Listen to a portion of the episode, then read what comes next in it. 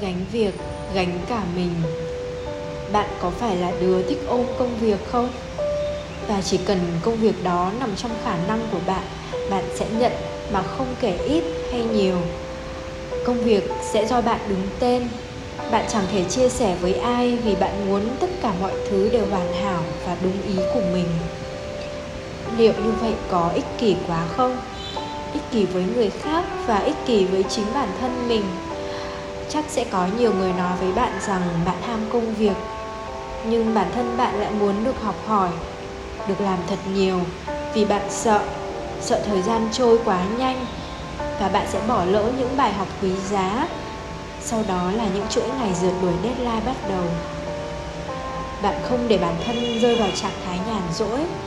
Bạn vốn là đứa nhạy cảm nên có thể suy nghĩ linh tinh khi quá rảnh và chỉ khi bận rộn thì mới thoát được cái hố đen tinh thần đó.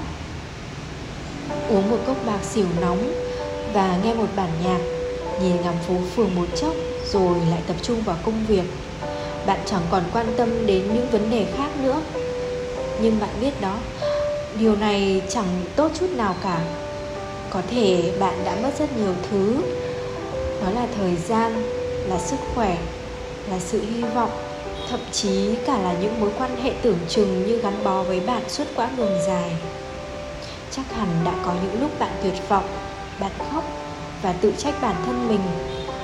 Nhưng chỉ là một mình mà thôi, không dám yếu đuối trước người ngoài.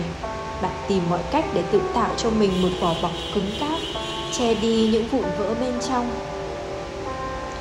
Thay vì bạn học tập, làm việc cả một tuần như trước bạn hãy tập trung cho deadline vào 5 ngày trong tuần. Hai ngày cuối tuần hãy dành riêng cho bản thân.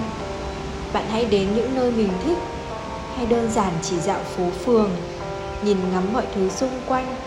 Đến tối thì trên một góc cà phê, gọi một cốc bà xỉu nóng, tán gẫu với những người bạn thân hay người ấy cùng mình.